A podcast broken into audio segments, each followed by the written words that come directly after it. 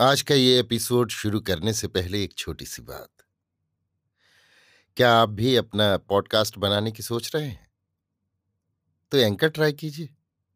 ये पॉडकास्ट बनाने का सबसे आसान तरीका है। नंबर एक, ये फ्री है। नंबर दो, इसमें कई सारे ऐसे टूल्स हैं जो आपको अपने फ़ोन और कंप्यूटर पर रिकॉर्ड और एडिट करने की फैसिलिटी देते हैं। नंबर तीन आप अपने पॉडकास्ट को डिस्ट्रीब्यूट भी कर सकते हैं, जिससे इसे स्पॉटिफाई और दूसरे प्लेटफॉर्म पर सुना जा सके। तो डाउनलोड कीजिए फ्री एंकर ऐप या विज़िट कीजिए एंकर डॉट एफ़ पर अपना पॉडकास्ट स्टार्ट करने के लिए। ये तो थी एक छोटी सी जानकारी, और अब शुरू करते हैं एपिसोड का सिलसिला। तो आज के एपिसोड में लीजिए, सुनिए सूर्यकांत त्रिपाठी निराला के लिखे उपन्यास। प्रभावती का भाग सोलह, मेरी, यानी समीर गोस्वामी की आवाज़ में। गंगा पार कर चार सवार उत्तर पूर्व की ओर बढ़ते जा रहे हैं। समय दिन डेढ़ पहर हो चुका है। चारों मौन है। दृष्टि पर एक स्थिर प्रतीक्षा झलक रही है। आगे के सवार ने कोमल कंठ से कहा उधर से भी तीन चार सवार आ रहे हैं शायद। हाँ, दूसरे ने अच्छी तरह देखते हुए कहा।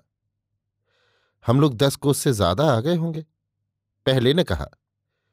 कम नहीं, दूसरे ने बर्छी तोलते हुए कहा। दुश्मन हो तो बड़ा अच्छा मौका है। पहले ने दूसरे को फिरकर मुस्कुराती आँखों से देखते हुए कहा। हाँ, उस बार विवश होना पड़ा था। दूसरे ने बर्छी कमर से लगाते हुए कमान निकालकर कहा। तीसरे ने चौथे से पूछा, आप घबराते तो नहीं? अरे भैया, हमारी गर्मी गंगा जी ही बुझा पाती हैं। कहकर चौथे ने बनी भंग की एक गोली जीभ पर रख ली और पैंचदार गिलास का ढक्कन खोलकर पानी के साथ उतार दी। फिर पैंच बंद कर गिलास रखते हुए तीसरे से पूछा, अभी और है? आपो को चाहिए? विजया है भैया, वार खाली न जाएगा। दूना हौसला बढ़ाती है। नहीं महाराज हमें तो विजया के नशे में रही सूझ भी नहीं रहती। कहकर तीसरा आते हुए सवारों की तरफ़ देखने लगा। पहले प्रभावती, उसके बाद यमुना, उसके पीछे वीर सिंह और वीर सिंह के पीछे महाराज शिव स्वरूप कुमार देव के उद्धार के लिए मनवा जा रहे हैं। देव से महेंद्रपाल का सारा संवाद भी कहना है। इधर से बलवंत सिंह या उनके सिपाहियों के आने की संभावना अधिक है। संभव पत्र वाला दूत पत्र खो जाने पर घबराकर बलवंत सिंह से मिला हो और पत्र खोने का झूठा संवाद कहा हो। देर होने पर कुमार और महेंद्रपाल की दृष्टि में कान्य कुब्जेश्वर के पास प्रमाण पहुँच न जाए, ऐसा विचार कर बलवंत स्वयं चल दिए हों।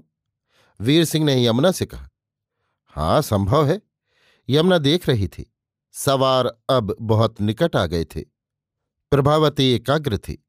इससे पहले वीर सिंह के संबंध की कल्पनाओं में पड़ी थी। यमुना ने जो परिचय दिया था, वो और विस्मयोत्पादक था। लेकिन हम पहचान कर यमुना ने कहा, वही हैं। कुछ परवाह नहीं। प्रभा का बायां देखना दूर से, मैं दाहिने हूँ। महाराज, जिसका हथियार घटे, अपना दे देना, घबराना मत। वीर सिंह के कहते ही यमुना ने घोड़ा बढ़ाया। वीर सिंह दाहिने आ गए। बलवंत? अगर बलवंत है प्रभा ने आवाज़ दी। बलवंत ने अच्छी तरह देखा न था। विचार में थे। केवल आते हुए राजपूत सोचा था। प्रभावती को न पहचाना। पर यमुना और वीर सिंह को देखकर घृणा से भर गया। उस रोज नाव पर अवसर नहीं मिला मुझे बलवंत। मैं ही प्रभावती हूँ। तैयार हो। देखा जाए द्वंद्व किसका रहता है। कहती हुई प्रभावती ने भाला मारा। बलवंत ने बचने के लिए जल्द घोड़े को बाएँ फेरा। पर वार बड़ा तेज था। भाला एक बगल से दाहिनी जांग पार कर जीन छेद कर कुछ घोड़े के भी जा चुभा। बलवंत के साथ ही उसी वक्त रास फेंक कर भाग खड़े हुए। वे यमुना और वीर सिंह को जानते थे। बलवंत होश में था पर घायल, डरा हुआ। वीर सिंह ने भाला निकालकर संभाल कर उतार लिया। वहीं लेटाकर यमुना को दूर ले जाकर कहा, अब तो चलने की सूरत बदल गई। मैं इनको यहाँ से अपने एक केंद्र में ले जाता हूँ, दूसरे रास्ते से। भागी सिपाही कहीं से मदद लेकर जल्द आ सकते हैं। वे हमें पहचान गए हैं। संभव मनवा जाकर कुमारदेव पर अत्याचार करे। तुम्हें बचकर भी जाना है और जल्द भी। महाराज को हमारे साथ कर दो। हम दोनों इन्हें संभाल लेंगे। चिंता न करना, सचेत रहना।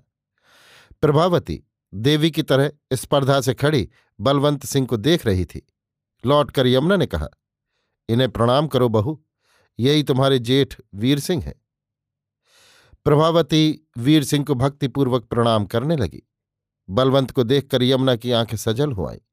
तेज रक्तस्राव हो रहा था। पत्तियाँ लेकर रस निचोड़कर घाव बांधने लगी। फिर करुण दृष्टिपात कर बोली, भाई, तुम सच्चे भाई न हुए। बहन को अपराधिनी समझा, पर क्षमा करना। राजदर्प से ईश्वर तुम्हारा भला करे। महाराज बड़े ताव से बलवंत को देख रहे थे। यमुना की बातचीत से बिल्कुल मूड हो गए। महाराज को वीर सिंह के साथ निश्चिंत होकर रहने के लिए कहकर यमुना प्रभावती को लेकर प्रस्थान कर गई। अभी आप सुन रहे थे सूर्यकांत त्रिपाठी निराला के लिखे उपन्यास, प्रभावती का भाग सोलह, मेरी यानी समीर गोस्वामी की आवाज़ में।